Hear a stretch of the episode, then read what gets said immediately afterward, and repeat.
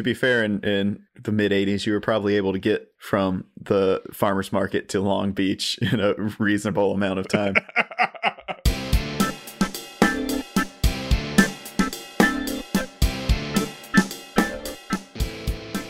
Hi, and welcome to episode of Cinema Nation. My name is Brandon Sparks. and I'm Thomas Horton. And here on Cinema Nation, we discuss film genres and the tropes and stories in them. And for the month of February, we're talking about a very romantic genre, uh, Thomas. No, we're talking about the erotic thriller this month. I think we had talked about doing this last year, February 2021, but we realized that we had done so many months straight of like noir and dark, Mm. dark stories. Like, we have to take a break because we did noir, Christmas adjacent, which is basically noir at Christmas, uh, neo noir, and then erotic. Th- we're gonna do erotic thrillers. Like that's too much noir because as we talk about today, the erotic thriller is very much tied to the noir genre. It's pretty much the with neo noir. It's kind of a, a sub. It's almost a subgenre of neo noir in a Mhm. way.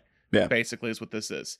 Um, so when you think of erotic thrillers, Thomas, what like what do you think makes an erotic thriller? Well, first off, I think 1980s. Just flat. right off the right off the bat. it's such a like sp- specific time for a genre. I mean, it was like everywhere, and then Yeah. it was one of those. It, I mean, we we've talked on this show many times about genres just getting like run into the ground, and sometimes it takes forever. Like uh, I don't know, cowboy movies, superhero Yeah, movies, yeah, yeah.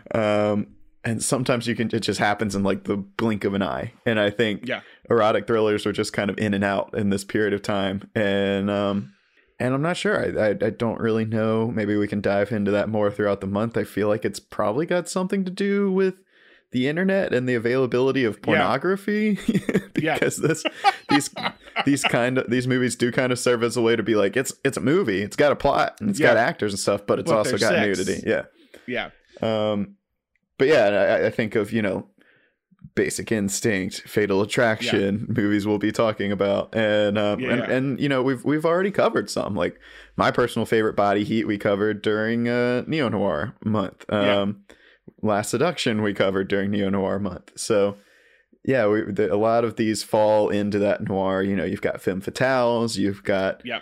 kind of these usually at night and like seedy alleyways and and kind of like we talked about neo noir whereas i feel like a lot of the neo noirs we talked about focused a little bit more on bringing the violence to the forefront. These movies were all about going hey you know all that sex that w- people were talking about in noir movies but we couldn't show you? Now we're going to show you all of it. Yeah, it's it, you bring up a lot of points that go with the genre that I was going to bring up too. So it's like, yeah, when reading up on erotic thriller genre, it was talking about how like kind of the the internet did have a did have a uh, a uh, a play, I guess, or an impact on the the fall of this genre. Because when looking at it, what's that? What I find very surprising too, what we're doing this month is like the two movies that that you and I picked for our solo episodes are kind of movies that are on like the fringes of the era. Mm. It's like we're doing Body Double today, directed by Brian De Palma, which is '84, and then we're doing Stanley Kubrick's Eyes Wide Shut, which is 1999. 1999. But when you look at like kind of the genre, the peak is kind of late 80s into Mhm. like early to mid 90s. Um, it's like everyone like I'm looking online, everyone kind of says like, oh, the the beginning of the peak is Fatal Attraction 87, and the end of the peak is Basic Instinct in 92. So basically five years is what they Mhm. kind of like say is the like quintessential period of this genre, but there's more before and there's more after. Yeah. And as you said too, it's like it became like in the 90s with the rise of cable, you begin to see more cable movies that are like this that became the rise. It was like erotic thrillers or softcore pornography, basically. Um, and then you have direct to video with with the video rentals chains and how that becomes a big thing. And because and, and basically, like you said, the western in a way too. It's like it became the market became saturated Mhm. and that's why the kind of the fall happens. But the rise it just kind of happens in the '80s with we're we're taking the old school ideas of noir and putting it in a modern film. Like you, we talked about this separate or off the show. You're talking about Del Toro's Nightmare Alley Mhm. and how that's like he basically makes a 1940s film, but shows you everything that you were like thinking that, that wasn't shown in the 1940s films. right And a lot of these erotic thrillers, I think, show the eroticism that wasn't shown in those 1940s films hmm because they weren't allowed to. Um, and yes, I think these genres again. I think it's going to be interesting with this one because body double is a little bit different with these kind of kind of like archetypes, but like there is the femme fatale in some cases. There is like the fall guy, which I think is going to be prominent in this episode today. But there's there's always the dope is kind of thing Yeah. that falls for something, which is very similar to a noir film in some way hmm um, and that's present within the genre. Another thing too, I researched when looking into the, why I researched when uh, looking at this genre was like talking about how it was interesting seeing this kind of go up in popularity in the 80s and 90s when we're in the middle of the AIDS epidem- epidemic and Mm. how there's kind of correlation between the two of how AIDS is is kind of becoming a big hot topic in terms of news cycle, but movies about essentially sex and probably unprotected sex or whatever is becoming a, a big part of the cinema at this point in time. Yeah. Um, so there's interesting correlations with that. But yeah, so it's like I think like you said, it kind of starts at the beginning of the 80s with movies like Body Heat, and then I think leads into Body Double, and then it kind of it becomes the peak with the Fatal Attraction, which we'll talk about in a few weeks. We talk about Adrian Lyne, who directed that film. So yeah, so what's some movies that we've mentioned a few, but what are some movies you other movies you think of? Another one I feel like when I was a kid that was always playing on TV and and it was one of those things like you could put it on when it was on TV and you knew that, that you were missing something, you know, you knew that something had been edited out was uh Hand Yeah. That Rocks the Cradle. Oh, yeah. And that one feels like, like even within this genre it feels like there was such a knockoff after Fatal Attraction. There were so many like Fatal Yeah. Attraction knockoffs and so Hand That. Rocks the Cradle is another one of those. It's just all this this subgenre of like guys if you cheat on your wife it's gonna go very very gonna very go bad. badly for you yeah and and and then you and i were talking about when we were kind of mapping out this month something that's that's uh, it was an interesting trend um, because when we were in film school this was kind of going on one of my professors was one of my writing professors was kind of working on this in this movement but there was a, a studio a couple years well more than a couple years ago now i guess that was taking a lot of these movies and tweaking them enough to not have to like buy the rights to them and Yeah. then um, releasing them with a focus on an African American audience. And there were there were a lot of those that dropped. I think one was called like The Perfect Man. There was uh, uh, was it called Obsession? the one with obsessed, Obsessed with Idris Elba and yeah, with Beyonce. and and if you you go back to the DNA of those, and I mean, so many of these movies, like I said, with the Fatal Attraction one, so many of these movies are like ripping each other off. But like that Obsessed was just straight up Fatal Attraction with a couple of things changed, and so that that was a really interesting moment where the, I feel like those for a couple of years you had probably four or five of those that that worked that that kind of made money in theaters. You can make them for cheap, and um and then they that, even that fizzled out again. But then but then we've got stuff in and out. I mean, is Fifty Shades of Grey an erotic thriller? I, I think so. Um, you had one that blew up on Netflix during quarantine. That Italian one, um, like exploded on Netflix. Yeah. It was a certain Yeah. amount of weeks, right, or months, or something. Yeah, it was a it was a what- yeah. number. But um, so yeah, every once in a while you you still have one that I feel like like captures the attention. There's another one on Amazon this year that got good reviews. The um the Voyeurs, it, uh, with uh, I've heard about was this. it Justice yeah. Smith and um uh the the girl from the girl from uh, Euphoria, Sydney Sweeney, Justice Smith and and Sydney Sweeney. Yeah, that one got good Yeah. reviews. It didn't. I don't think it grabbed social media as much as that Italian one did. But yeah, so it's it's it's a genre that definitely has not died completely. Um, but like you said, I think when when home video came along, there was this idea that like, oh, I don't. There was this period of time where it was like we we want to make these kind of nudie pics, but they have to they have to be good enough to get into theaters. You Yeah. know, they have to be high quality enough to get into theaters, and then once Skinamax, quote unquote, and and the the back room at the rental store came along, it was like, oh, I can make these whatever quality I want because there's no middleman at this point. So yeah it, it's you bring up because I I looked at voyeurs right now and like what I read is that it's like oh it's kind of inspired by Rear Window and Body Double like it's like so, nothing and is original. yeah and, but that but going with the, the title of voyeurs like there is this with with certain er- erotic thrillers or I mean ero- the thing about erotic thrillers I think the big thing kind of comes to play too is like this idea of like a, like illicit romance is like basically there's something in it that is not accepted publicly. Does that Oh, make yeah. sense? Yeah, we're we're we're being presented these evocative, provocative movies. Yes. We're being presented with this gaze that it, with an erotic gaze that is okay. The the movie saying, "Hey, you can watch this," but the movie, almost all of these movies, are also showing you, "Hey, the person within this movie that is participating in this gaze, something bad happens to them. You're you're getting away with it." But they're not going to get away with it. So it is it is Yeah. really interesting because almost all people are the people are almost always punished in these movies Yeah. For looking, for participating in looking, but we get away with it. Yeah. It's and I and also think of like too with a lot of these like it's always like it's an affair of some kind. Mhm. Like so it's like yeah, someone so someone's on get get punished in some way. Like no one's gonna come out the way they they kind of uh came in in terms of like if they were good or whatever. But there all there's always this threat of something kind of being uncovered in some Mhm. way. It's like even with today with Body Double, where it's like this is a guy, uh, Jake Scully, who's a character who is like he sees a murder, but he sees a murder because he's a peeping tom Mhm. is the thing. And it's taking the it's taking away like with Rear Window, it's kind of like, oh, it's a guy who's bored and just looking around seeing people and he sees someone get killed. But in this is like, no, no, no, he is watching a woman essentially like undress, strip, masturbate, whatever in this scene. And so he is this it is this sleazy type of character. yeah, this it's basically like what if Jimmy Stewart and Rear Window had only watched Miss Lonely Hearts and hadn't watched Yeah, and that's it. like anybody else's Yeah. window.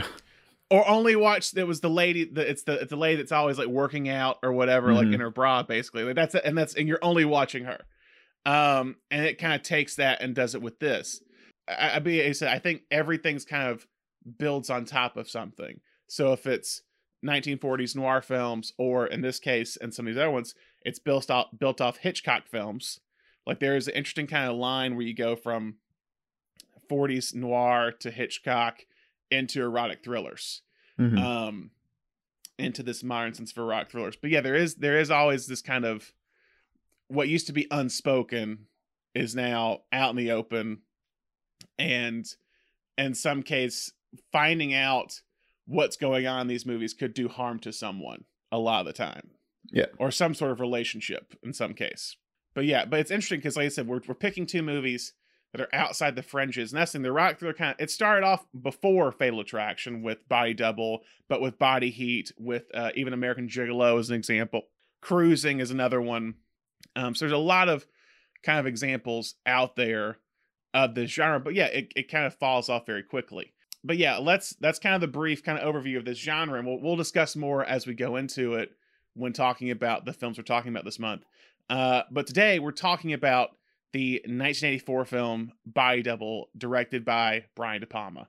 And Body Double stars uh, Craig Wasson as Jake Scully, who is this down this luck actor who finds out his girlfriend's cheating on him and he needs to like find a new place to stay. And he finds he meets this this uh, actor friend played by Greg Henry who gives him a sublet. Uh, and while he's at this sublet, he sees a woman across the way undressing every night until one day she's murdered. By the way, spoiler alert if you haven't seen Body Double.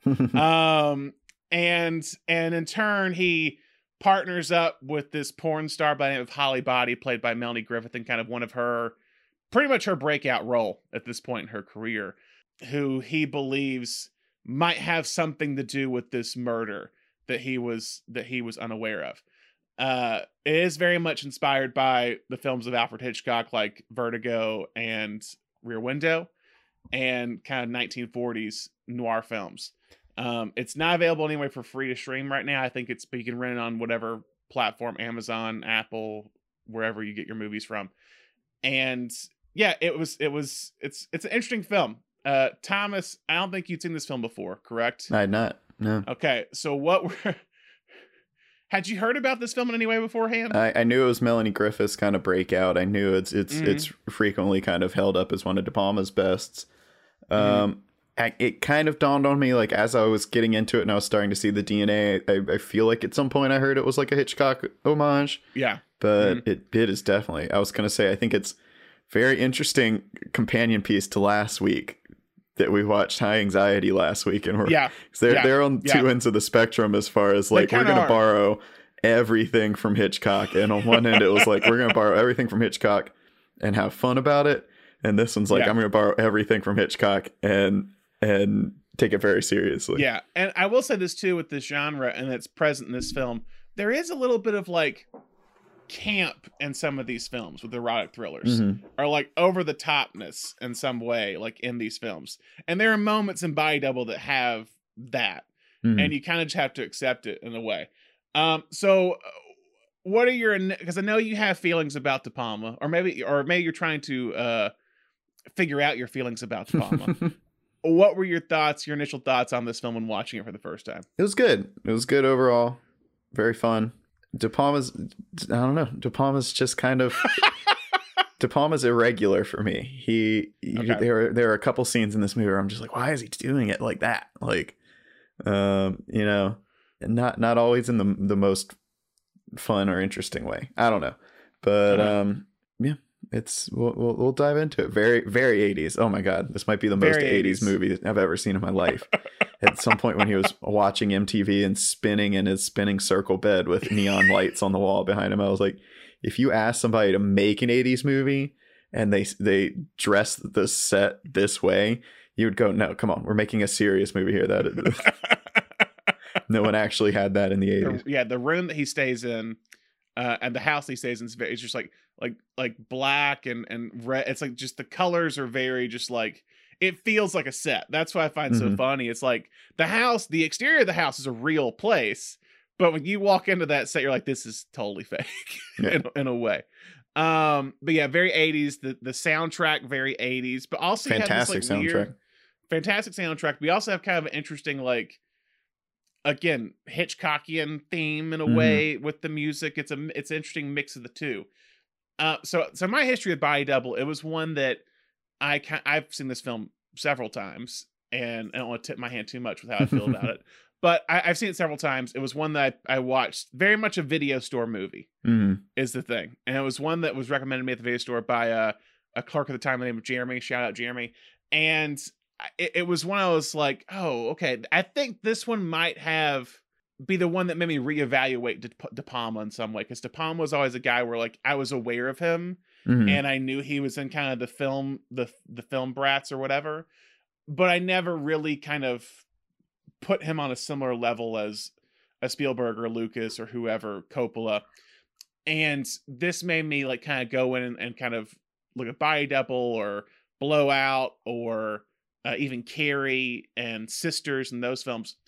And I really liked it the first time. We I show we showed it when we when we briefly did screenings uh, in LA at Sideshow Books uh, in Culver City's Culver City. We showed Body Double with Blowout, and what I remember about Body Double was that when it gets to the Frankie goes to Hollywood relax sequence, Mhm. we we blew out the speakers basically. yeah, it's loud. because it was real loud. so loud. it was insane. Should we turn it down? And then like the next week, he was like, "Yeah, we kind of blew out the speakers last week when we did Body Double." um, but yeah, so I I've always really kind of enjoyed this film eh, for what it is for for for kind of the the the 80s kind of campiness to it and everything. I think it's it's very much kind of De Palma, almost as most De Palma in a way, and we'll and we'll discuss that because because I ha- I have stuff to go with that. So you want to we del- dive into how this how this thing got to production? Let's do it. So, the year was 1983, and writer director Brian De Palma was on the verge of releasing the biggest hit of his career up to that point. After directing several successful films like Carrie and Dress to Kill, and one box office appointment in Blowout, De Palma was given the chance to direct a big budget studio film, Scarface, starring one of the biggest actors of the era, Al Pacino. On October 23rd, 1983, two months before the film's release, the Motion Picture Association of America, the MPAA, gave the film an X rating due to excessive violence and language. De Palma had apparently recut the film three times before the decision, finally saying he would release the film as is in X rated form. Um, the studio releasing the movie, Universal Pictures, was not too keen on releasing an X rated film due to the view that, that only pornographic movies were rated X at this point in time. Uh, and also, they knew that radio and television would not promote a film with X rating, and in turn, they were afraid of the, the low ticket sales. Mhm. After Universal appealed the decision, it was actually overturned, like 17 to 3 or something is what it was. Um, Scarface was finally released in December 1983, uh, becoming a box office success. At this point in his career, many of De Palma's films had been criticized for their excessive use of violence, blood, and sex that was present within his films. Many critics, besides the the uh, uh, uh, mostly talk or the, the talked about critic Pauline Kael on the show, the infamous Pauline Kael in some cases, uh, she was one of De Palma's biggest supporters, oddly enough, and she believed that he was. Uh, many people believed he was all style, no substance, but she thought there was more to him than that. And Scarface kind of only continued this trend. Um, it seemed that MPA decision did something to Palma. He goes, "I'll show them." Uh, I'm going to give them everything they hate and more, more of it than they've ever seen. They think Scarface was violent. They think my other movies were erotic. Wait until they see Body Double. So after the success of Scarface, Columbia Pictures wanted to sign the hot new guy in town. They signed De Palma to a three-picture deal, and his new film Body Double will be the first movie in the deal. The director had been exploring the idea for Body Double for a few years now, while making his 1980 film, 1980 film Dress to Kill. De, De Palma began interviewing the the body double of the lead actress in the film, Angie Dickinson, who performed a shower scene very reminiscent of Alfred Hitchcock's Psycho in that movie. And he began kind of thinking of like what would happen a movie with a body double of some kind body double being kind of a big key to it. And so he began working with writer robert j. Avrech developing the script for the film de palma told him the idea he had dealing with the body double and he told him that their main two influences would be rear window and vertigo and they would watch both films together trying to analyze the narrative structure of those two films or, or most hitchcock films they also took several moments from De Palma's life and kind of the Jake's for the Jake Scully character. He said one moment when Jake is telling a story about being trapped behind an icebox or refrigerator when he was a kid was actually something that happened to De Palma when he was young. And he talked about like when he started off going to acting classes and seeing how the acting teacher tries to like find that repressed memory to use for the scene for the actor. He goes, he'd seen kind of all that happen. Mhm. And so he kind of used that in the backstory of Jake Scully. He was also kind of going through a divorce at the time, uh, De Palma was. So I wonder if that has something to play with the the girlfriend cheating on Jake Hmm. Scully or whatever. I'm not entirely sure. And so as the script was being done, De Palma began casting the film. And when it came to casting the lead role, he went with kind of an up and coming actor uh, with Craig Wasson, who had just been nominated for Best New Actor of the Year at the Golden Globes a few years prior. Oddly, after working with bigger stars like Al Pacino and John Travolta, De Palma decided to go with a relatively unknown uh, actor in the lead role of this studio film. Uh, but it seems like the role that he spent the most time trying to cast was Holly Body, the porn star that appears about midway through the film. Initially, De Palma wanted to cast an actual porn star for the role, is what it was. He wanted to cast Annette Haven, who was very popular at that time, had been working for about a decade. He would audition her and and one other actress, um, but not with the script.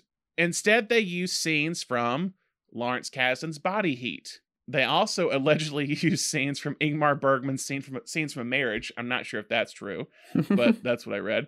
Uh, De Palma began doing specific screen tests with the actresses, but he was also auditioning specific cinematographers as well, seeing how they would light the actresses. For his director of photography, he would decide upon Stephen H. Burum, who would go on to shoot a total of nine films by De Palma, including The Untouchables and Mission Impossible. Burum, who had, I think, had recently been starting out, had most recently shot Francis Ford Coppola's The Outsiders and Rumblefish about a year before. wow. Okay. De Palma would narrow the actress down to two, one being Annette Haven and the other being Melanie Griffith, who had been acting for almost a decade, but with very, very few breaks outside of the underrated and amazing 1975 film Night Move starring Gene Hackman, which is at now a decade before, basically. De Palma would eventually cast Griffith because he felt she gave a better read, dramatic reading than Haven had. Uh, some reports say he did cast Haven in the role, but Columbia balked at casting a porn actress in the lead role. Um, because, side note, to kind of t- put into context here, uh, Columbia was owned by Coca Cola at this point in time. So the studio was way more corporate because after the rise of Star Wars, bigger companies began buying up these film studios, realizing that you could actually make money with movies. So that will come back into play a little bit later. Was Griffith also not like a Hitchcock nod? So that's that was my next point. It's Okay. like, I don't know if I don't know if that was the point to it, but he added this extra layer to this already Hitchcock influenced film because Griffith is the daughter of Tippi Hedren, the lead actress of Hitchcock's The Birds and Marnie. it's kind of like Carpenter putting um, Jamie Lee Curtis, Jamie Lee in Curtis in Halloween. Yeah. It's like, is it purposeful or is it just like something in the ether that makes this happen? like, so like what what what makes this occur? Um, Haven, however, did still appear in the film during the relax sequence uh, of the when they're being when it's being shot on a porn set. Um, Haven would also serve as a consultant on the film, providing a lot of the stories that shaped the Holly body character. Apparently, a lot of the stuff that when Jake and her are talking at the the the club or whatever Mhm. is all kind of from experiences from Annette Haven. So, with the cast and crew set, De Palma moved forward with Body Double. At one point, he said, If this one doesn't get an X, nothing I ever do is going to.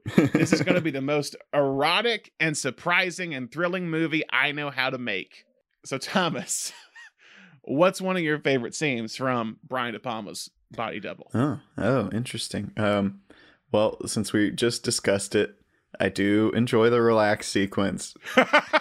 Uh, just because I think it's the closest De Palma's ever gotten to redoing Phantom of the Paradise. Yeah. Um, Yeah, Nods to Sunset Boulevard as well, because one of the characters dresses as Gloria Swanson, um, or Norma Desmond.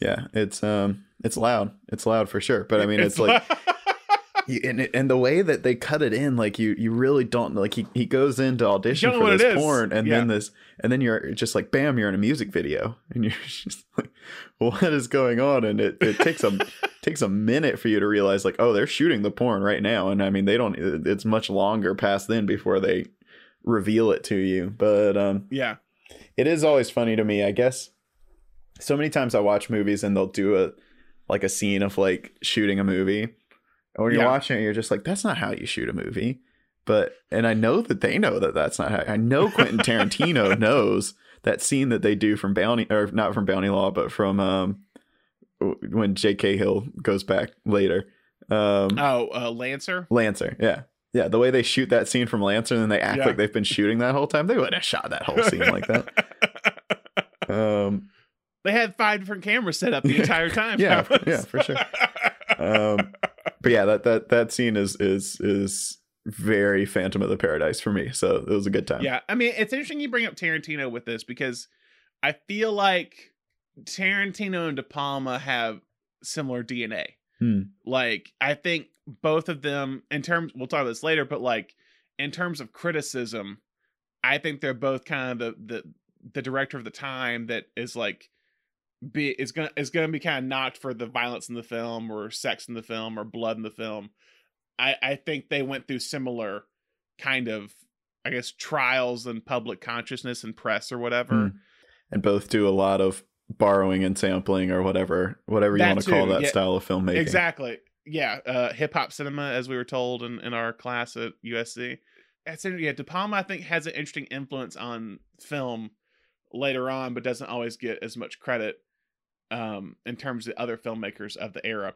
Uh, but yeah, I also I love the relaxed sequence because it's just it feels so like I said, it feels so random at first. You're like, where am I at in this moment? Because it, it it you wouldn't think it would just go straight from his audition to like, oh cool, he's in the porn movie now. that's Like probably how it works yeah, for all that's probably true. but all, and you look at a time too at this point where like porn movies are very expensive. It looks Mhm. like with the with the huge set they have. So that I agree. That's one of my favorite scenes too. And I think I think once Melanie Griffith comes into play in this movie, I, I think that's I mean I because I like the movie overall, but that's where like just a an energy comes in this film that wasn't present before hmm when she comes in because i think what she adds to it is the movie's super serious beforehand but she adds this level of comedy that wasn't present before yeah yeah you you've got that that scene when when she meets his actor friend and Yes. you, there the movie's like made no attempt at that uh, like style No. of comedy before that scene at all. happens and she's great in Yeah. it. it honestly, there's several times in this movie I was just like, I'd, I'd rather be watching something wild right now. Um, but uh, cause, just because she's she's feels underused in this, and whereas something wild is like her star vehicle. Yes, But I yeah. agree with that. But yeah, she she definitely brings an energy that the the first half of the movie is missing. I mean, even like I said, with that, that's one of my favorite scenes too. Is when she's talking with the actress, where it's the like, Will you do work actress- with women? And she's like, yes, of course. She's like, oh, personally, I can't get into it, but good for you. Oh, anyway, I I wanted to ask you, have you heard of any roles that might be right for, uh... No. I have. Sorry. I have a tip for you. Oh, really? Yeah, Simon Lafarge is casting this picture. You know him, right? No. No? Where you from? Outer space? Um, just tell him that you ran into me. Here's his number. Um, you might want to firm up a little bit before you go and see him. Um, one more thing. Do you mind working with ladies? Well, no. I mean, acting is acting, right? Right, that's right. I think that's really admirable. Me, myself, I can't get into it. But anyway, good luck and say hello to Simon for me. Good seeing you. Sure. Uh, thanks. Oh, by the way. What's the film about? It's good. It's good. We need more comedians in our business. Good luck. another thing I want to bring up, see how you feel about it, is the the Rodeo Drive sequence when he's following Gloria like in Beverly Hills. I, th- I thought it ran a little long, not necessarily just the just the rodeo drive, but just extended into them going down to Long Beach and him walking out on the beach and then coming back up and going above her and then looking down and then following her back out on the beach. Um, it yeah that that it ran a little little long for me. It felt a little indulgent. Like I could Mhm. I could just kind of see De Palma going like, oh, this is a cool angle. Like they they rented this mall Yeah. out and just being like, well, this is a cool angle to shoot this mall scene.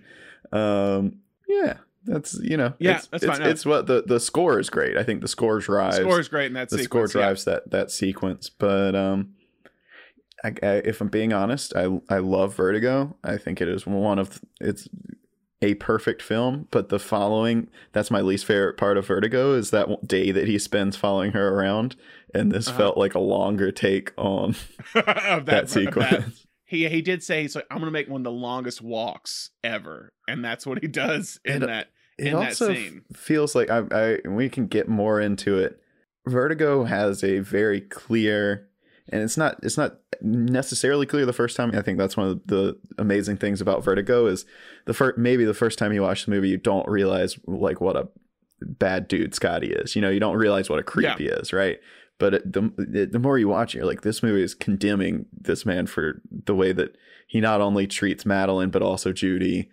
and I don't feel like this movie. I, I don't. I don't know. I, I I I haven't come away with a clear grip of what this movie's thoughts on this man's voyeurism is. Like like for instance, in that sequence when he's watching her change in the Yeah. in the clothing store. There's this site and and the security guard comes up and is like, "Hey, can I help you, man?" Like anybody else, that's that's that's creepy, man. That's real creepy. But he's Yeah, like, yeah, no, he's is, like, yeah. "Oh, I'm doing it to save her life from this guy that's stalking her." But also, like, you're stalking her. Um, Yeah, and I'm, I'm not sure. I'm not sure what I came away with this movie. What what it has to say about the way he acted. I think it does. It, it obviously does have something to say of like men are men are so predictable that this guy could Yeah. like pluck anyone and be like, if I tell this man that that this woman is stripping next Yeah. door, she- he's gonna watch it. But um, and that's what. He, and then basically kind of follows her around. yeah. like the he- he knows that he's gonna follow her around or whatever because of it. You want to talk about the male Uh, gaze? Th- This is a male gaze movie for sure. Very much so. And the question is, is like, is it?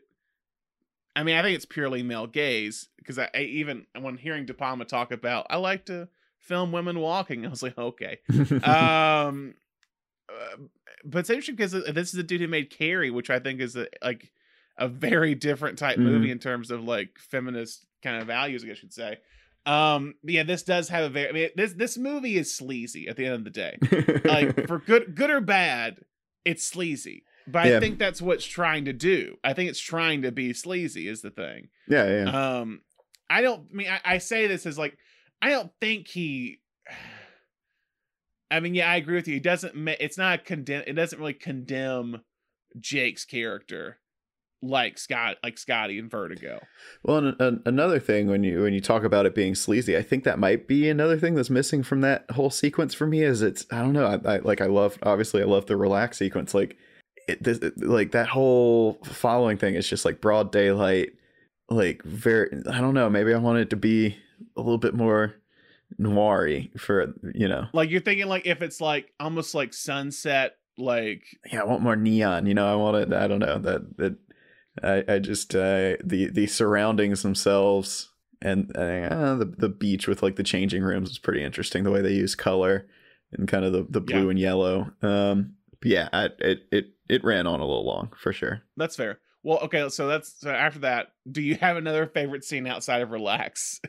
Uh, I do like the murder sequence. I think the the the murder sequence is um is very like edge of your seat in the way that they play out the you know watching it and the way they use the space and and him yeah. going behind the door and like the blocking and all that uh and and the choking with the with the with the telephone cord and then falling back and then the drill and oh man the way that the way that she is ultimately murdered the shot where he's Yeah. on the ground with the dog and then you just see the drill come through Yeah. the floor with the blood dripping through that was that was great that was a great shot Yeah, that that's the thing. So that we'll go into that a little bit later, but like when I watch that, it's so I mean, it's it's it's very that that image is very memorable. hmm and you've never really seen anything like it. I think that's that's the thing about De Palma.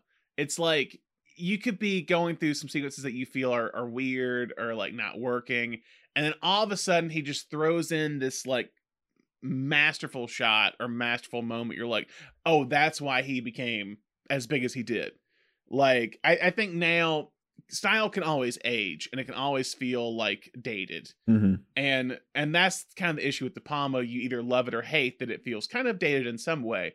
But he always has those moments where it just like again, it's ne- it's something you've never seen on screen before, and I think that drill, how shocking it is to see it, and and the thing is too, what he smartly does is you don't see the actual murder really. You see it through Jake's eyes of seeing the drill just almost like almost like Freddy like Nightmare on Elm Street amount of blood coming through the Mhm. small hole in the ceiling with the drill. shout out shout out jake scully for grabbing those two guys on the street to come back him up though Yeah. feel like a feel like a Hitchcock protagonist wouldn't have brought anybody, and then the cops would have immediately been like, "Well, you did this." So You did this. But they're still like that. They still think he did it anyway. well, it's definitely a perv. I mean, I, I Yeah. the best character in this movie is that cop. Like he's that dead cop on. who's like, You're a perv. He's like, I think the husband did this, but you're a perv. Good looking boy. Talented. Scully, I got a real problem with you. What do you mean? I mean, you're my only witness to this murder, and you're a peeper. In my book, that's a pervert and a sex offender. What do you mean, sex offender? Save it. I asked the question. I agree with you on the the whole like it's not as judgmental towards his voyeurism. and I'm not, you know, Hitchcock. that's that's been a big conversation as of late in film criticism. Is like, Yeah, yeah. do you need the director to come out of the beginning movie and say like, this this is a bad person? But like, Yeah. if Vertigo could do it, however many years earlier, I think this movie could have done it. Well, it's I think it's kind of the I think I think what makes you and this goes into maybe the, another question. It's it's the ending. The ending kind of like the ending scene is like, oh cool, everything's fine. Like he Mhm. got his job back. So I, I, a question I had, and this is just more. It's not e- ever posed this, but like, is that ending like a fantasy? Is the ending of the movie a fantasy, or is it just a tacked on Hollywood ending? uh, I can't tell. I, I really, I really can't Yeah. tell because it's a it's a weird jump from where we're left in in the end of the story to you know him getting his like. Do they call him up and they're just like, you know what? We decided we had to have you back. They didn't, they never give us any reason to believe that he was good enough that they would want to do that. And then they're yeah, I, I'm I'm really not sure don't- I- with the end. Yeah, I don't. Yeah, I I I almost feel like it's a dream sequence in a way. Mhm. I, I, he doesn't ever explain that, but it's like it just because it because it goes with like when he rescues Melanie Griffith to her waking up and being like, I don't know what you're talking about. There's no other man here, like Yeah. saying he's still a creep. But then it jumps to they're together and he's back in the movie. Hmm and you just it, it, it, it always it always it, that was always jarring to me. And this is more like what didn't work.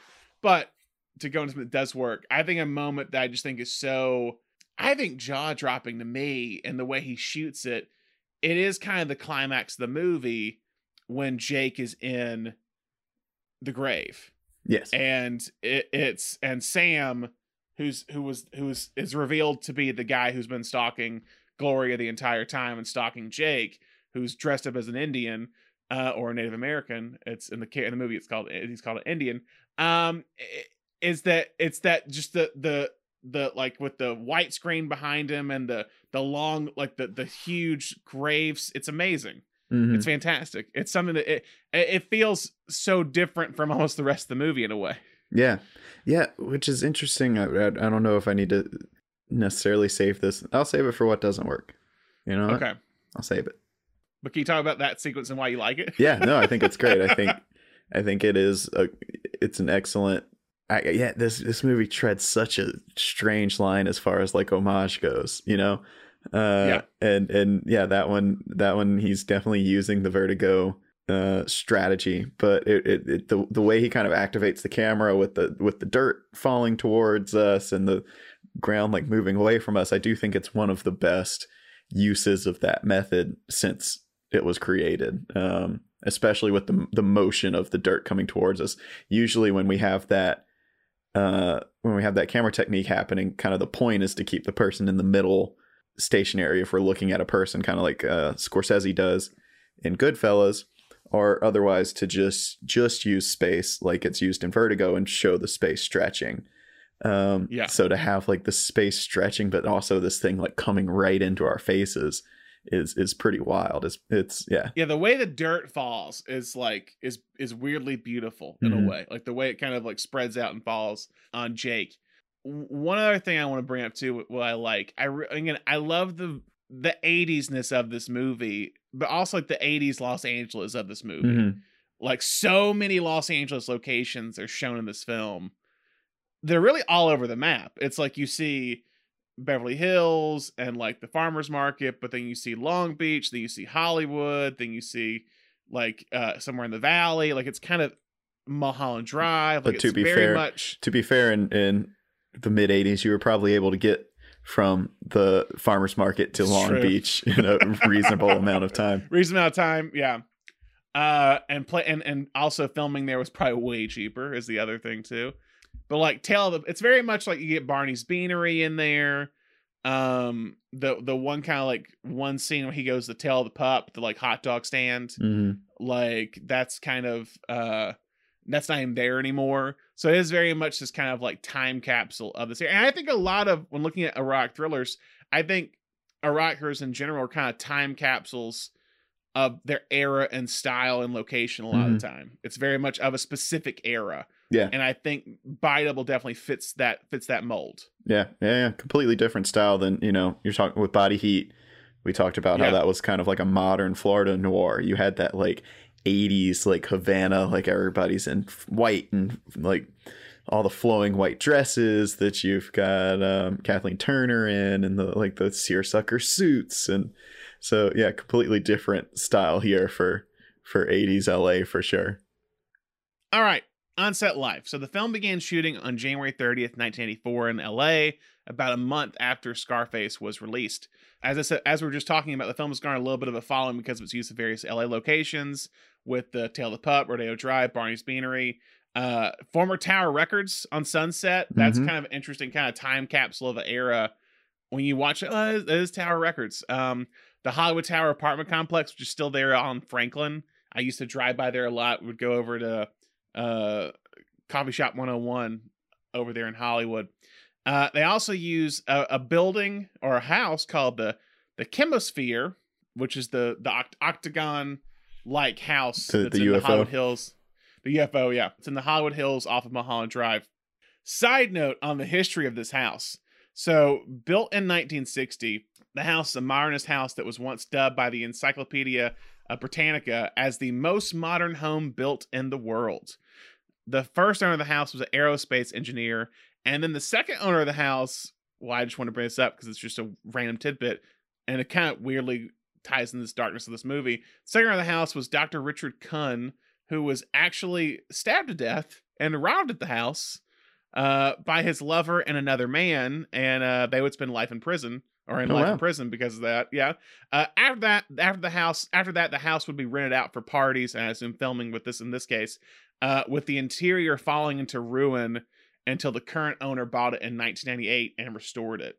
The makeup applied to Greg Henry's face in order to turn him into the unrecognizable Indian character took around three and a half to four hours each time.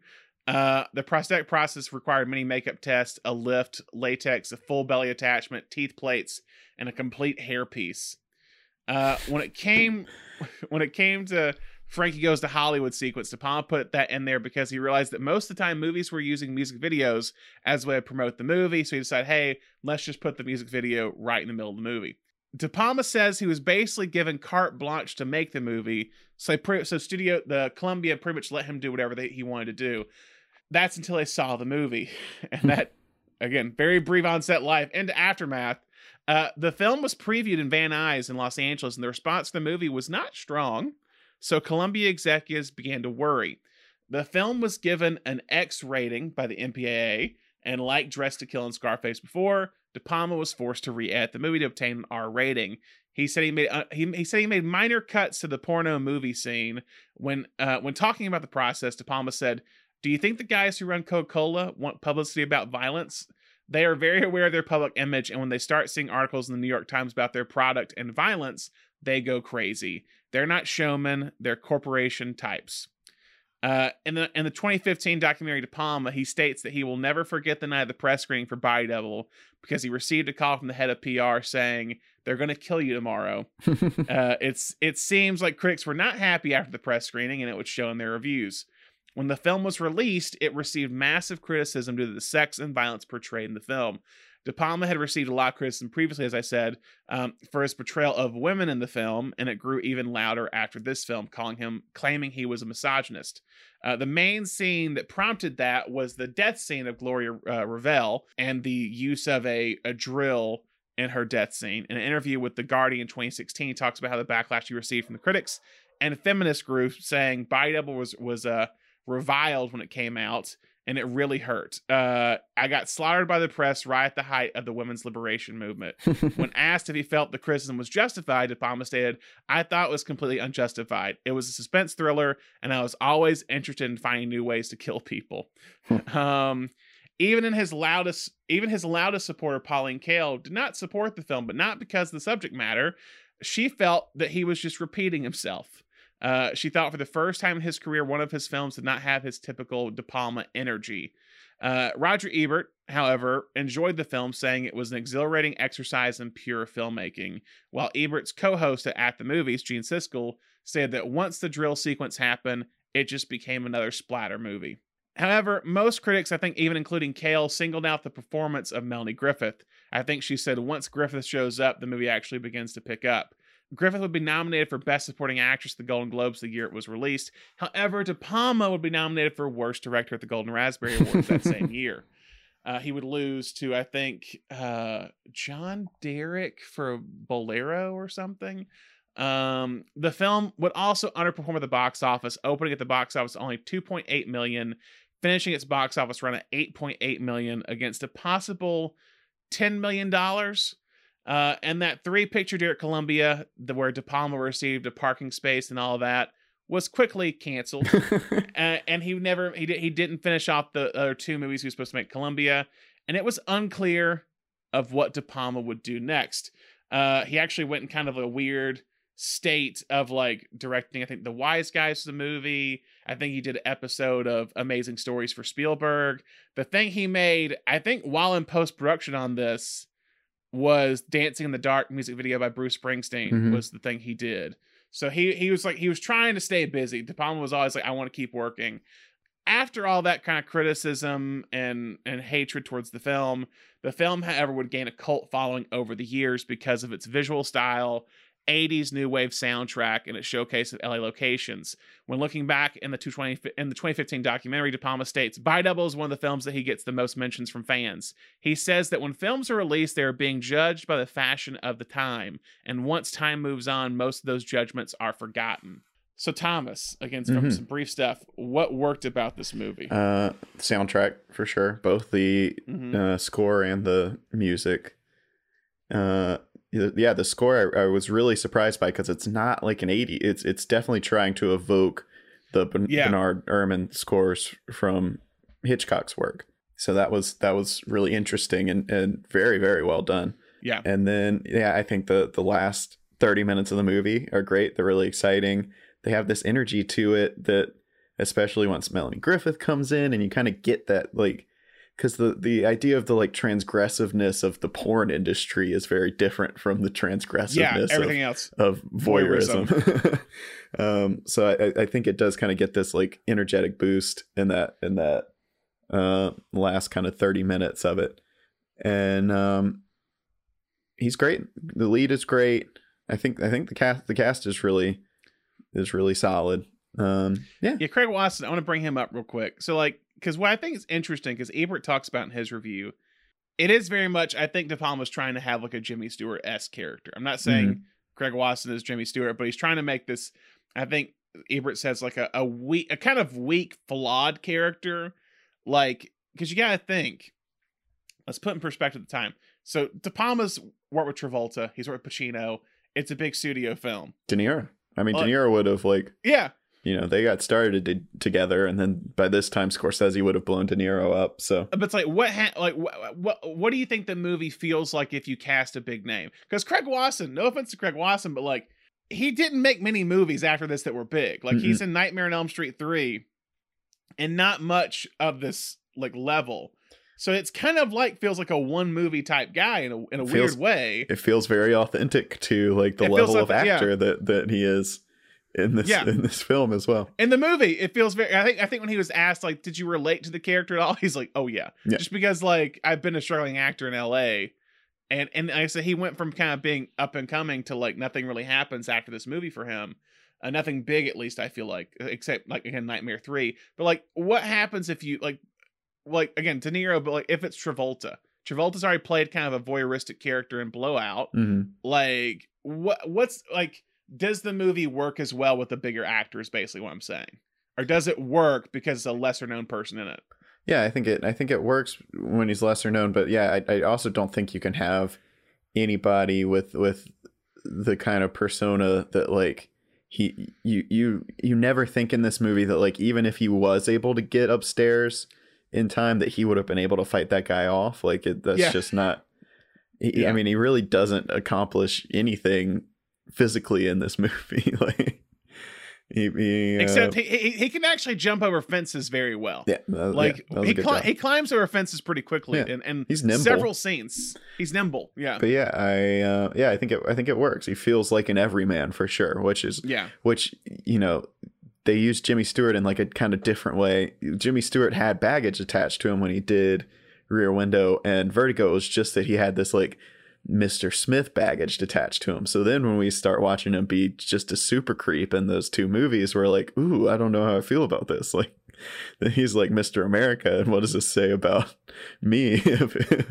you know? yeah So so this guy has like no baggage for me at least. Maybe yeah at looking over his IMDb, it doesn't seem like he would really like anyone would have baggage with him coming into this movie, but but it, it works in that way, and and and so yeah, I do, I do think it, he he does he has that everyman feel to him, which then in turn, like I said, does have this idea that like you know any guy in the '80s, you take him up into that house and you show him that that telescope, and I think the idea of this movie is like any guy would have done that, any guy would have Yeah. watched, um, like all all Sam really needed was some a, a, a straight male who needed a sublet, and he knew he was set from there. You know, Yeah, and and, and a guy because he's he's kind of sizing him up like he's a guy who like like he's found out he's been heart he, like his girlfriend's been cheating on him with the Yeah. guy. Uh, He's lonely. he's lonely and, he, and I think he kind of comes off as a coward at the end of the day. Mhm. Like he's like even in the scene, the acting scene, like he feels trapped in some way. Yeah, and he can't and even won't- can't even call out stuff. for help. You know, that's the whole thing. Yeah. It's like he's he's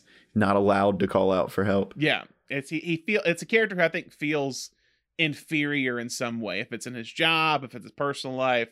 And so Sa- that's why Sam's kind of looking at like going and seeing him several times like, okay, how's this guy in real life? Cool, I can I can kind of manipulate him in a certain way and he'll kind of believe anything because he's so down the dumps right now. He he's still there is this like naiveness to him, but he slowly goes into this world of like pornography basically. Mhm. Like you're seeing Jake. And another thing I kind of like that just feels so odd. It's when he's trying to be like a porno actor, like when he comes in with the slick back Yeah. hair and the leather jacket. He's Mhm. like, "Hey, I'm making a movie." Like it's just it's You got It's you like- got Moxie Kid basically. you yeah, know? yeah. And what I think it's so good, it's like uh, to, to show that he's actually a really good actor is that he's he's like doing a bad act as an act. Does that make sense? Like he's Mhm. doing like he is not good as this like I'm a porno actor. Like I I got money, pal. Like I we can I just I want to come work with you. Like you can tell he's like so fake, but like.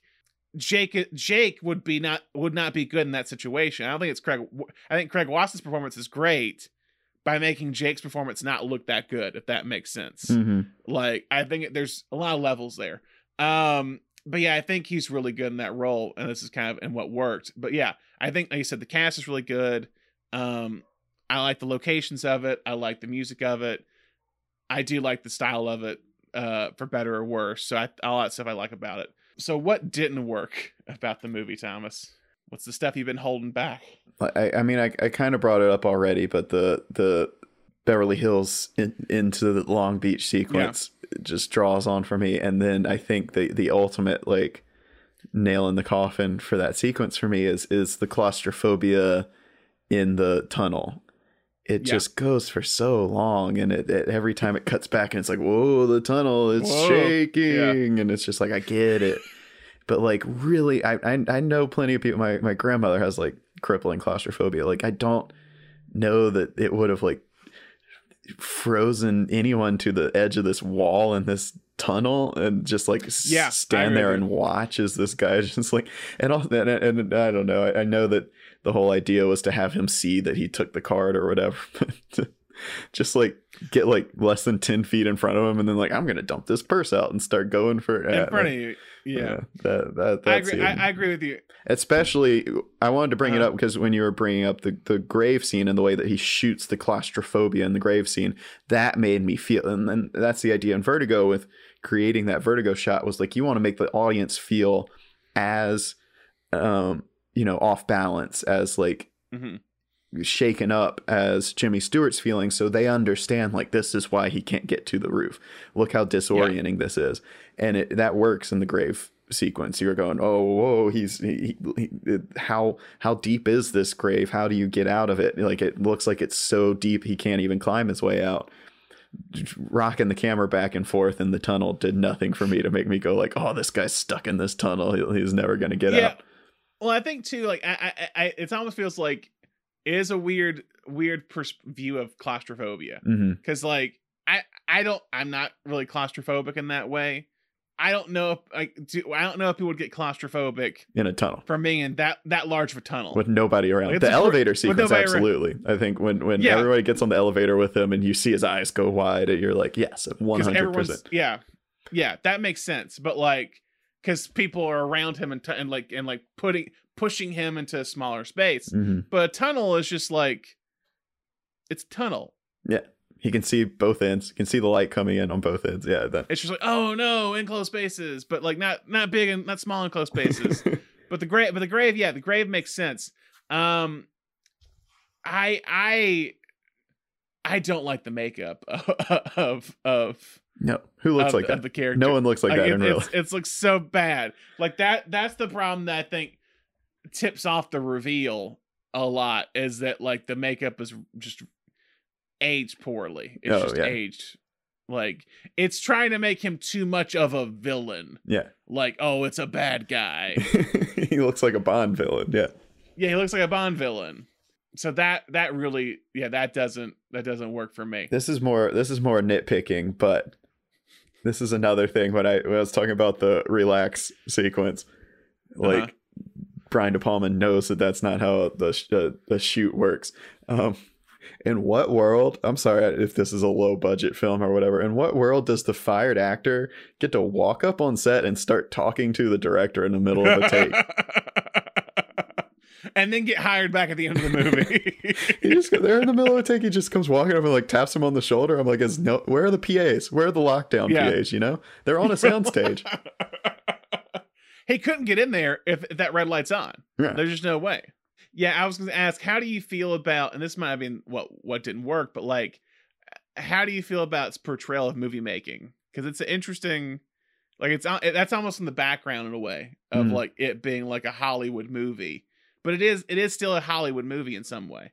I mean, I, I do like I like the the scene that the pre- the credits play over, just kind of showing the mundaneness of filming a sex scene. That that was really fun. I, I do really like that scene where they're like, all right, hold your hand right here. All right, we're gonna bring in a C stand to keep your hand up, and we're gonna get the the body double to come in, and then she's like, you know, be careful. Uh, I'm very sensitive, and he's like, okay, I like? I, I think that's a, I, I, I should have brought that up earlier. I think that's a really fun button after we've sat and watched Yeah. this like erotic thriller movie to then be like, it's actually really boring to make these movies. yeah. So that's the what that's what worked basically. What we're saying. Yeah. Well, I lo- it's the moment when like they bring in makeup and they just put the C stand. She kind of moves. it, They're like, "Don't move it!" Like they like they like freak out. yeah. and it's like, "Oh, we need you. We need you to get up higher. We need you to move up higher." So because you're in you're in a you're not you're shorter than the actress we had before. Um. Or it's like when they when they call like stop and like Dennis uh, uh Dennis Franz just like pops up out of the window. Mhm. Okay, guys, all right. And she's like, "Oh, your hands are cold." Like Yeah. to, to he goes, oh, "I'm sorry." It's like yeah, it is this very mundaneness that I think really works that we're saying and what didn't work. Uh, but it does work. But yeah, so I think I think some of the Hollywood stuff does work a lot. But yeah, I do I agree with you. It's it's a weird like, how does he get in all of a sudden after he's been kind of kicked off? The I mean, it, it, they're obviously shooting on the Warner Brothers lot. I don't know within the film if that's meant to be the Warner Brothers lot because it's a pretty small movie. But like, you Yeah. don't you don't stroll onto the Warner Brothers lot and start talking to a director. No. Well, I do love that they cut to his agent for that one scene of just like uh and he's just on the Warner Brothers lot like, "Oh yeah, you're you're fired He's basically my for trying to get in touch with you for days." How do you know they Uh, hired he's- someone yeah. else? He's my client. I mean, I couldn't just not give my client. I got I got to make money money somehow.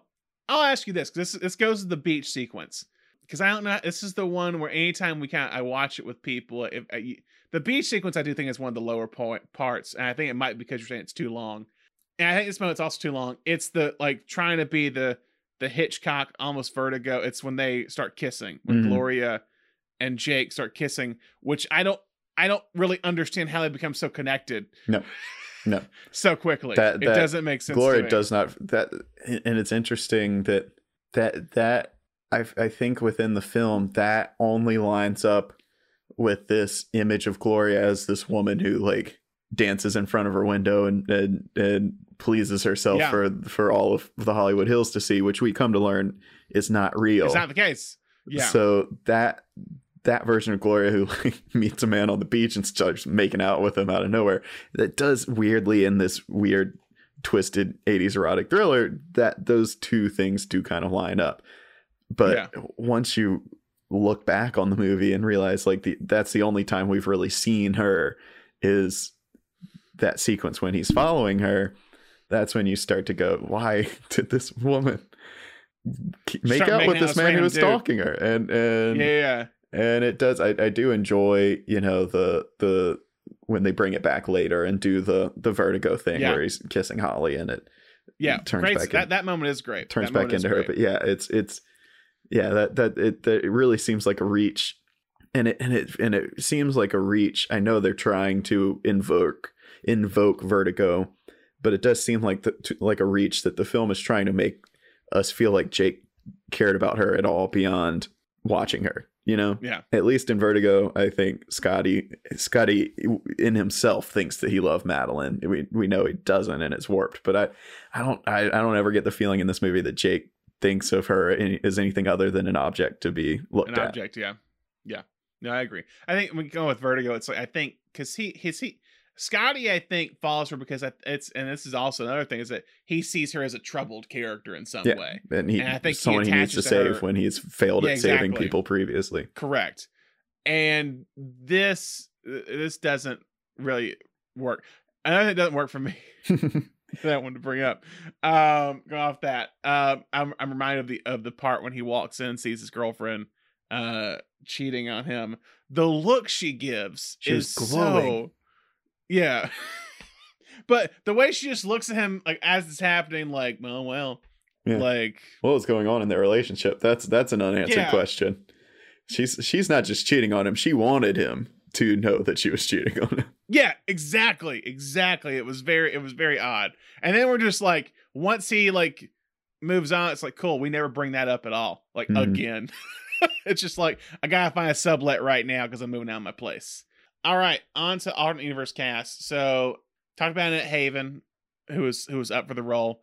He because because De Palma said he couldn't get anyone to like be up for playing Holly Body because of the nudity and, and what's happening in it. Uh, but here are some names that were that allegedly auditioned or allegedly turned it down. Mhm. So I say allegedly because I just unless I'm hearing from Brian De Palma himself, I'm gonna say allegedly. um, so allegedly, uh, Tatum O'Neal, Jamie Lee Curtis, and Carrie Fisher all auditioned for Holly. See, there, there there was something going on about second generation. Yeah, actors they here. second generation. Yeah, you're right. Linda Hamilton allegedly turned it down Hmm. to do Terminator. Okay, Uh, Brooke Shields allegedly turned it down to study French literature at Princeton. that's yeah, that's probably a good call. Yeah. Uh, one other person was allegedly considered for Scully for Jake, and that was Kurt Russell. Mm-mm. Nope. if you have Kurt Russell, you're just you're thinking like, oh, he's gonna save her. Yeah. is the thing at that moment. Like he's gonna go in there and If I'm up. if I'm Sam, and I'm trying to pick someone who's I know is not going to be able to I get down that Kurt Russell. hill. I ain't picking Kurt Yeah. Russell. Kurt Russell's going to hop off the balcony of that building and land on his feet at the bottom of the hill perfectly fine. He'll probably find a way to zip line down there Yeah. like really quickly is the thing of like what do I have in the house? So yeah, he was he was uh rumored. So Deborah Shelton, who plays Gloria uh, Revelle, had her voice dubbed in the final movie by actress Helen Shaver. hmm. That so it's sense. not her voice, and that it's not her voice. Uh, Dennis Franz, who plays the Ruben, the director, based his portrayal of him, uh, based its portrayal on it off of Brian De Palma, is what it was. was am I remembering this correctly? Dennis Franz was the first instance of nudity on basic cable, correct? Oh, was he? Was that NYPD Blue or something, Yeah. or what was it? I think he had, he had a he had a butt scene. So there you go. Is that was that your piece of information you want you no, were going to tell me was not. earlier? It does also concern Dennis Franz though. Okay, so that, that I haven't I don't have anything else to Dennis Franz. So you'll have to tell me that in a minute. As I said, De Palma's going through divorce at the time, and so I the original script apparently took place in New York City and not L.A. But he was living in L.A. I think during at, during the divorce, so it was moved to L.A. is what it was instead of Mm. New York. Um, Blowout, which is also a movie about kind of making low budget like horror movies or whatever, that takes place in New York. Look at. De Palma. You got a you got a Florida movie. You got a Miami movie. You got a very strongly Miami movie. Got a very strongly Chicago movie. You got a Yeah. very strong New York movie, and an L.A. movie. What a guy! What talk about like touring in America to De Palma. that's that's a that's a series. Let's see. My last film fact: uh, Bret Easton Ellis's novel American Psycho references this film many times. It is one of one of Patrick Bateman's favorite movies, and he's rented it over thirty seven times in the book. I was going to ask earlier when we were talking about you know the kind of the span of erotic thrillers if if American Psycho counted. Um, I don't know. Yeah. I, is it erotic though? I don't know if it's erotic. I don't think it's. Patrick Bateman thinks that it's erotic. Patrick Bateman thinks it is, but then that then you go in this whole idea because that's the female gaze, or is it, that's a because that's from a female director because it's it's um because Mary Harron does that, so that's and that's another thing too with this with this genre with the rock thrillers. It's mostly from the male gaze and from a male director. I think outside like Jane Campion's In the Cut, which has been kind of was not well received at the time, but has been reassessed as years have gone on. Like I, I would be I would be interested to see more like female directors and see if they could tackle this genre in some way. hmm I think that would be interesting. But yeah, so yeah, I, I don't know about American Psycho being one.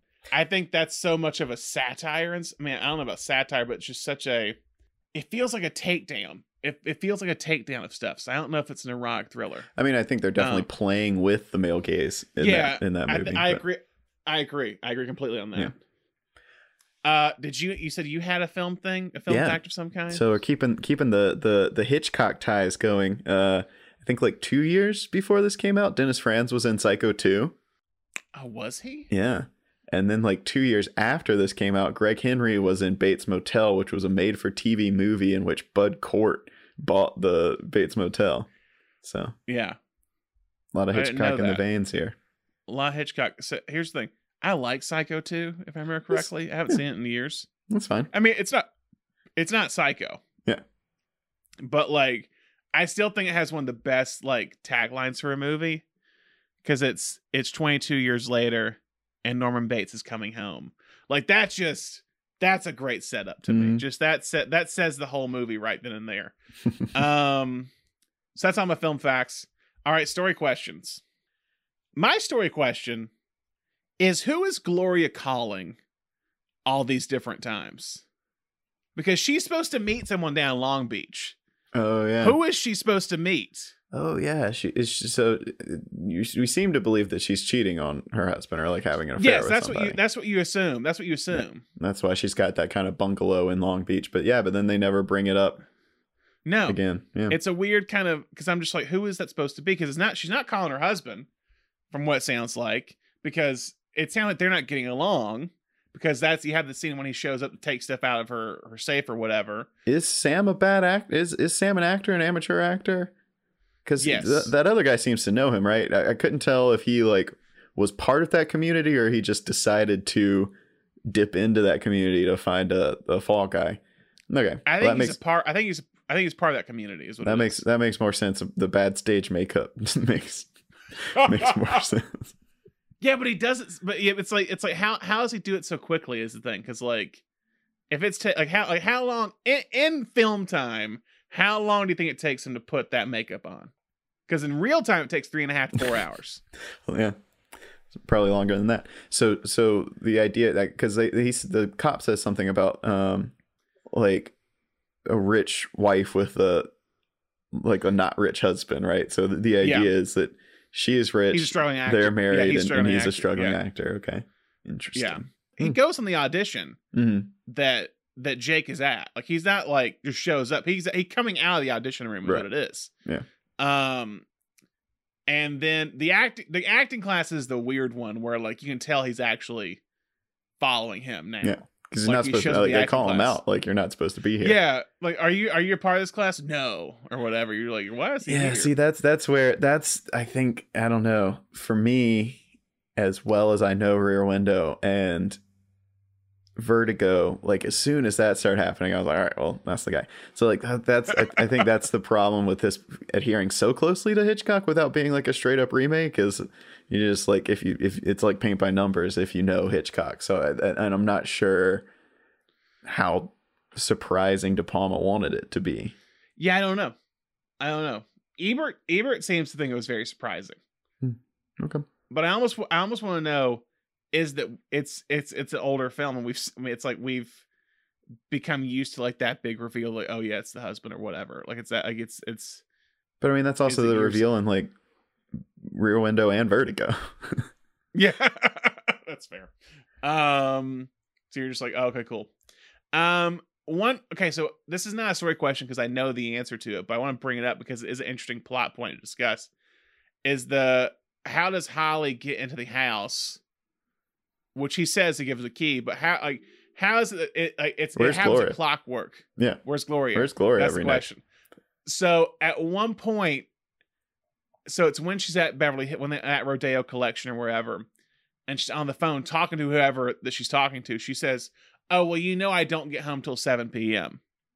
So it's all I only assume that means she's doing that before 7 p.m., which doesn't make sense. She'd be doing it that early in the dead day. of night.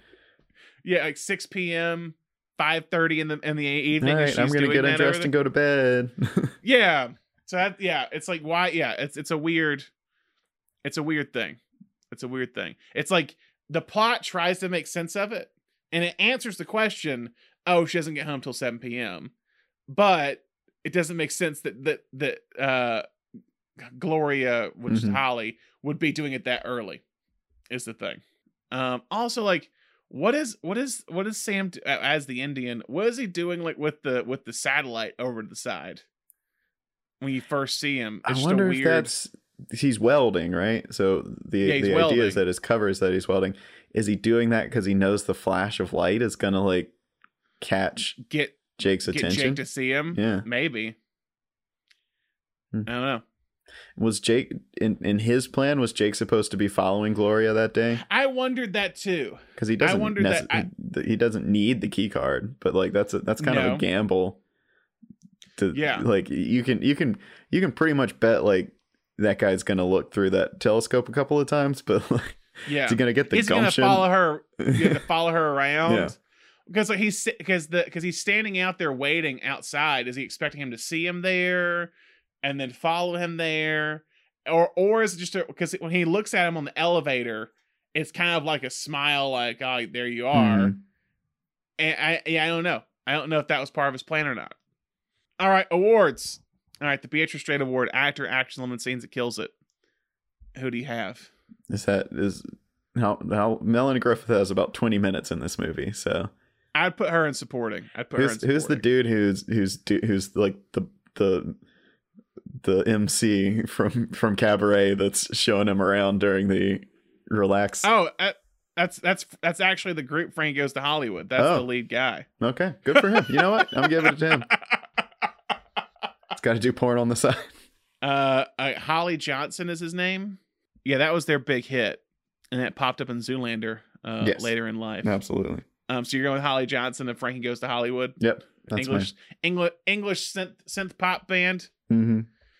So no Dennis Franz there. No Dennis Franz. You know, it's. It, I think it's. I think this is one of those roles where like he did become Dennis Franz later on, but when when you see him pop up, you're like, oh, Dennis Franz is here, and then you're like, oh, he's not doing anything in this movie. Yeah, I mean he, he was in. So I mean he was he, he was in at least five De Palma films. okay. it looks like. So, and several Robert Altman movies, interesting enough. Um, okay, so we're going with Holly Johnson and Frank Goes to Hollywood for Beatrice Straight Award. Copy that. All right, Annie Potts X Factor Award, supporting actor, actress that is the most memorable.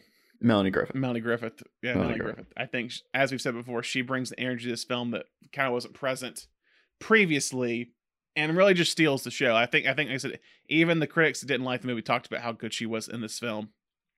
So I think she, she is easily the winner in the Annie Potts X Factor Award. I get $2,000 a day, and I do not work without a contract.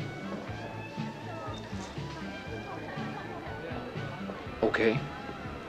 I mean, fine. I mean, that's no problem. I think we got a deal. Cheers. Uh, you ever do any specialty work? Um, what kind of specialty work are you looking for? A woman alone, getting herself off. It's got to be really hot. Is that all? Oh, I have a routine that is a sure 10 on the Peter meter. I know. I've seen it Yeah? a few times. Mm, yeah, well, I'm known far and wide for that little bit of business. All right, Gene Hackman MVP, the person who carries the movie, director, actor, etc. Hmm. I know my answer, but I don't know if you'll say the same person. Is your answer De Palma? It is De Palma. Sure. I mean, this has this has his stamp all over it for for better or for worse. Like I don't know who else you who else directs this movie Yeah. besides De Palma. I agree. And I feel like because of that, it's like I, I I think with De Palma, you, you're either on the train or you're off of it. Is kind of what it feels like uh, with the, with this type of movie. You're either on board with what he's doing and his style, and you accept it for flaws and all, or you're just like, yeah, that's De Palma. Um, I I said I like the movie a lot. I because I, I, like just. I think his style again. I said earlier, it's like it feels like you have those weird campy moments that don't fully work, and then all of a sudden you see something you never seen before in a movie. In a movie, uh, I think he he has that ability to do that. Um, even I, I think of like like the opening of Snake Eyes or whatever. It's this huge one like oneer of Nicolas Cage, and I don't think Snake Eyes is a, is a good movie, but that scene's amazing. Mhm. Um, Bonfire of the Vanity is kind of the same thing with the opening of that. Like I think he's able to like, because he, he talked about how and he was doing his, the the 2015 i- i- film. He talked about how like he, I think he was probably referring to Noah Baumbach. He goes, "You guys." Because Baumbach and Wes Anderson are big fans of De Palma, weirdly enough Mhm. um is that he goes you guys base out you guys start with character and work your way into the movie he goes i start with like scene moments Mhm. and like suspense ideas and then work my way from there like he weirdly works like almost as an action director in a way That that feels like it's perfectly incorporated the way that I feel about De Palma, but not necessarily in, in the in a good way. If that Yeah. makes sense. i understand to me to be like the, the way that you described you'll be watching De Palma and then he just does something amazing um it feels like he works that way and then he's like this scene i'm gonna do this and then yeah it's, it's like somebody on set is like what about this scene he's like yeah we'll figure it out and for me it's those scenes that kind of overwhelm the i mean of course he's got these amazing iconic scenes in, in all of his stuff but then you know it's it's the the filler that he just always underwhelms me in in the way that he fills the time in between those scenes that's fair again that that goes again that goes why i just said of what he does he goes Mhm. he start he, he does character kind of later and it's more about the suspense thing but but when saying that it's weirdly it's when you hear that you go oh i see why he does mission impossible Yeah. later on because again Tom Cruise dropping like down action- from the dropping down from the ceiling and like almost hitting the floor and yeah. but let's be real tom cruise kind of works that way now with mission impossible oh i've always wanted to do this let's do Mhm. this and we'll find a way to, to build up to that Yeah, I, I think that I think his that mindset that he brought into the Mission Impossible films not only has you know turned that franchise to what it is, but is also what they what they used to turn the Fast and Furious franchise into what it is now. I think mo- most big budget action films or franchise films of that nature if we can yeah. make these huge set pieces work, it doesn't really matter what we fill it with in between. I don't think that's all all big budget. I think you know, I think the the the Marvel films have much more of an eye of like weaving. You know, what are we going to do with the Mhm. next movie and make basically make this a big budget TV show.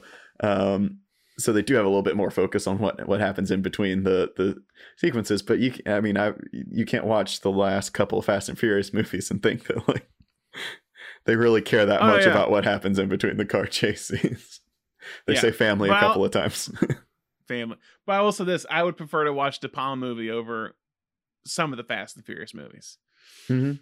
Fast Five would be an interesting debate.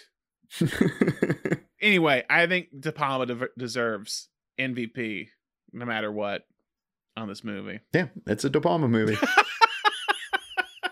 Okay, Brian De Palma, Gene Hackman MVP. All right, final questions. Uh, if this movie was remade today, who would you cast? Dakota Johnson. I, I knew you were going to say that. She does bring bring up when we were talking about male gaze earlier. That was that was a really interesting. I read a couple of think pieces when when the um, Fifty Shades movies came out, where it was like, this is a erotic thriller series written by a woman. Why is it still shot?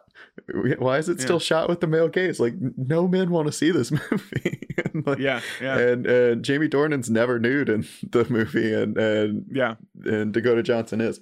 Um, yeah, the male gaze is just so embedded into filming that even when you're making a movie for women, you still feel like you need to shoot it that way. Directed by a woman. Yep. Like the first one's directed by a woman. hmm So who do you cast? So you're saying Dakota Johnson wouldn't do this movie? I don't know if Dakota Johnson would do this movie. She's too big for it at this point. I think she, I think she's more in. She's doing a lot of interesting indie work right now. She had 2 Mhm. films at Sundance this past year. Yeah, I think she she she makes great film choices. You ever Yeah, see a bigger splash? I loved a bigger splash. I haven't seen, seen a bigger splash. I like her in Peanut Butter Falcon though. Yeah. I do. Um, I think I even like her in Bad Times at El Royale. Yeah, I love that not movie. Everyone loves that movie. Yeah, but I, I like her in that movie.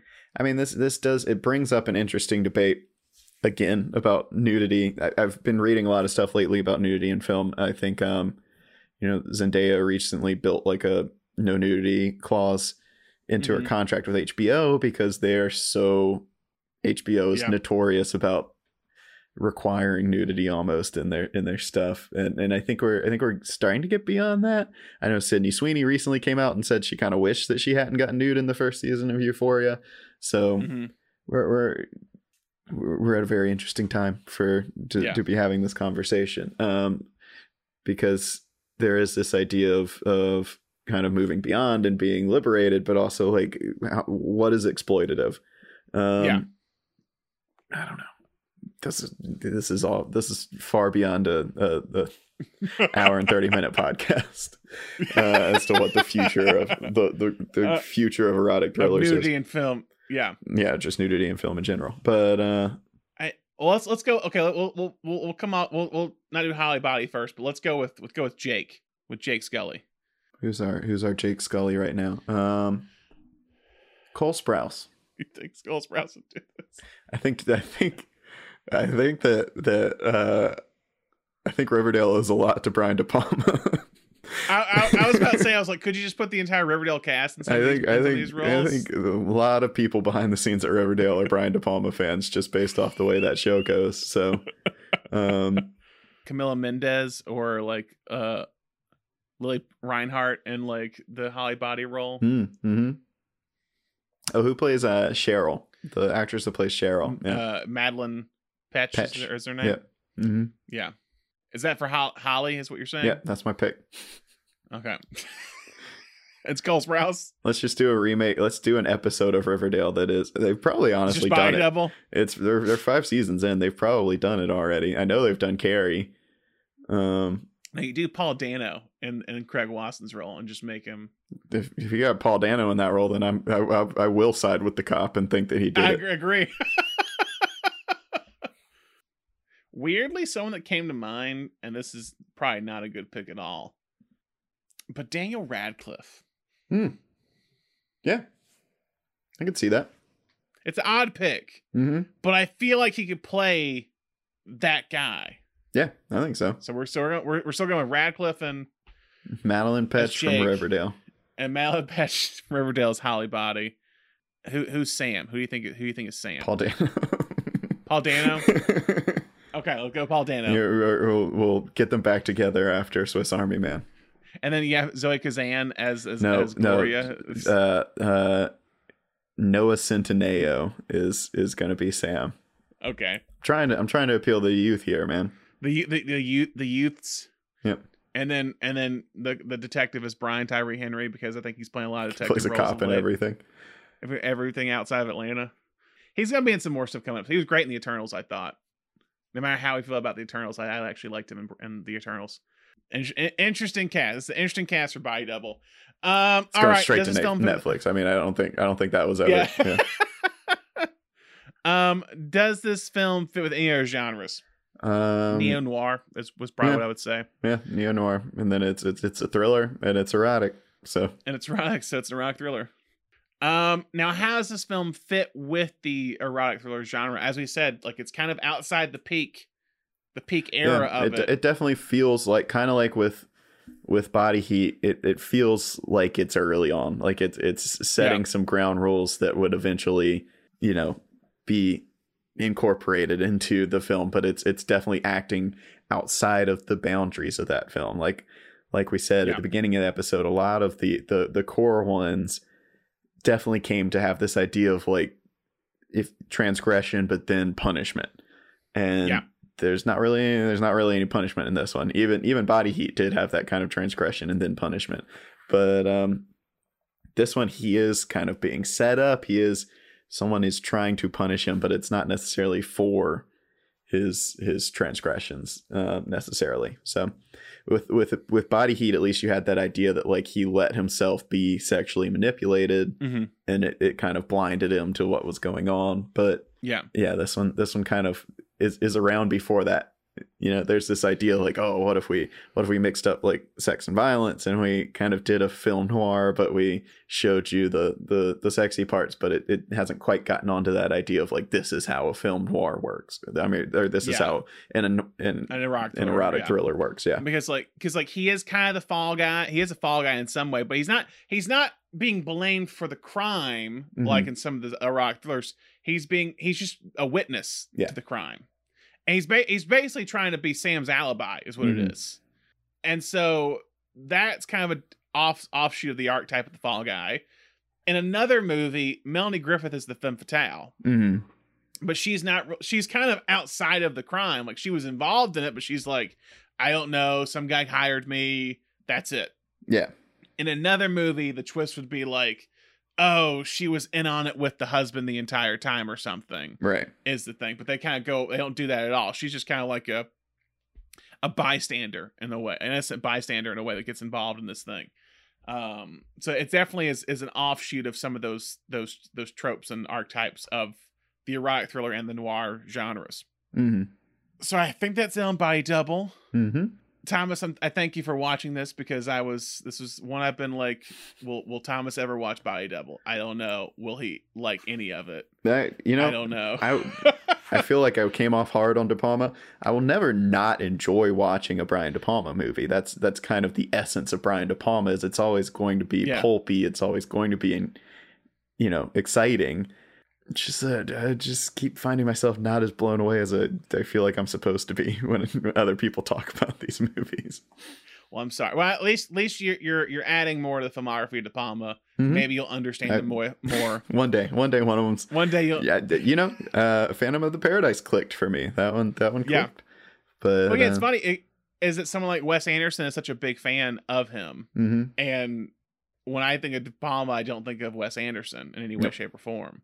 So yeah, well, that's on Body Double. Next week we are t- going a little bit off schedule of the erotic thriller, and it's going to be our 200th episode. So make sure you join us as Thomas and I answer questions from our listeners. A lot of great questions out there. Hopefully you enjoy our answers uh, about the show. Um, but that is next week, and then after that we'll be coming back into the erotic thriller month with Eyes Wide Shut. So stay tuned for all that. That's all we have for you on this episode. If you're a fan of the show or a new listener, make sure you subscribe to the Nation Podcast so you stay up to date on all of our new episodes. You can subscribe to the show on Apple Podcasts, Spotify, Google Podcasts, Stitcher, or wherever your podcast. And if you haven't already, make sure you write us a review on whatever platform to the show on. Yeah, guys, even if your comment needs to be, I hate Thomas, I can't believe he hates Brian De Palma. I don't hate Brian De Palma, so you'd be wrong there, but you would be right in thinking that you should voice your opinion on our comment section. Just a five star, five stars with that would be great. Five That's star review, because, you know, whether or not you agree with our opinions, you can still give five stars to the effort that we're putting in to bring our opinions to you. And that we also want to hear your opinion. So there you go. Yeah. And finally, don't forget to like and follow us on Facebook, Twitter, Instagram, TikTok, all that jazz. Thomas, as always, thank you for joining me. Thank you for having me. And thank you all for listening. Hope you listen to more episodes soon. Bye.